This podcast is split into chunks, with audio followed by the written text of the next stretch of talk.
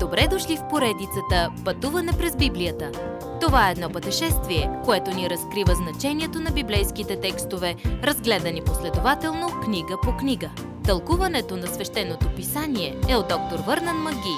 Адаптация и прочит, пастор Благовест Николов. Защо хората следваха Исус?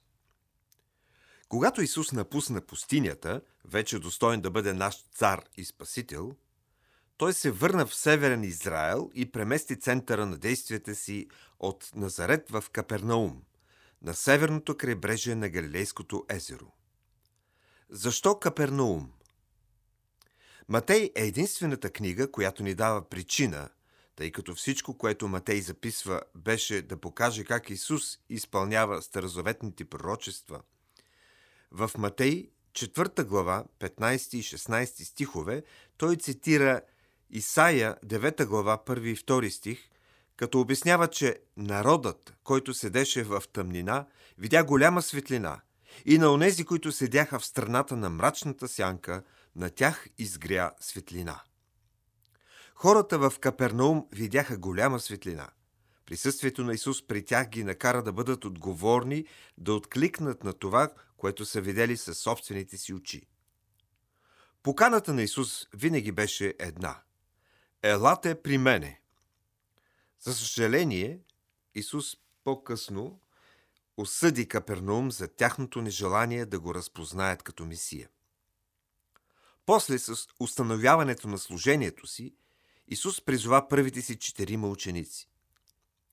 И Исус, като ходеше край Галилейското езеро, видя двамата братя – Симон, наречен Петър, и брат му Андрей, че хвърляха мрежи в езерото, понеже бяха рибари.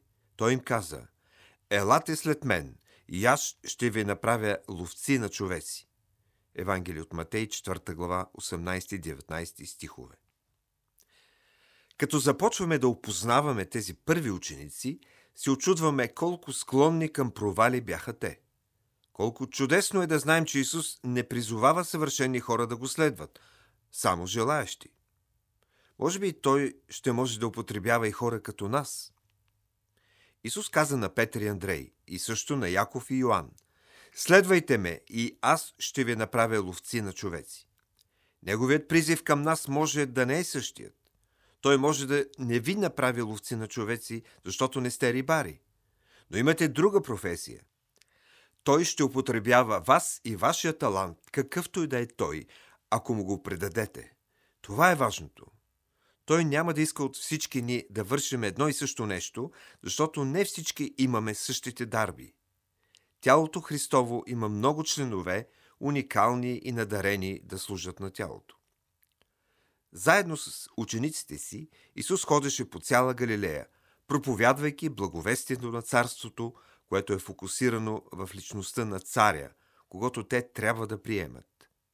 Исус също изцели хиляди хора с всякакви болести, както и тези, които бяха обладани от демони. Когато народът чу за всичко, което Исус вършеше, хора идваха от цял Израел да го следват. Каква е вашата история? Колко далече бихте отишли, за да го следвате? Следващият път Исус изнася една от най-важните си проповеди. За какво е тя?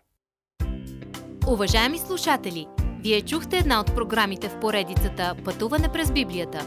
Ако ви е допаднало изучаването, заповядайте на www.ttb.bible, където има много и различни програми на български язик. Ако свалите нашето мобилно приложение от ttb.bible, ще получите достъп до систематично изучаване на всяка книга от Библията. Разкажете ни как Божието Слово променя вашия живот, като ни пишете на електронната ни поща info at studio865.org или в нашата фейсбук страница Пътуване през Библията.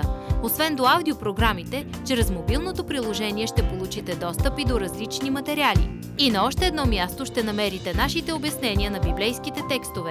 На платформата YouVersion за всяка книга от Библията ще намерите наш план за прочит и аудиопрограма с обяснение на прочетеното. Благодарим ви и до нови срещи в онлайн пространството!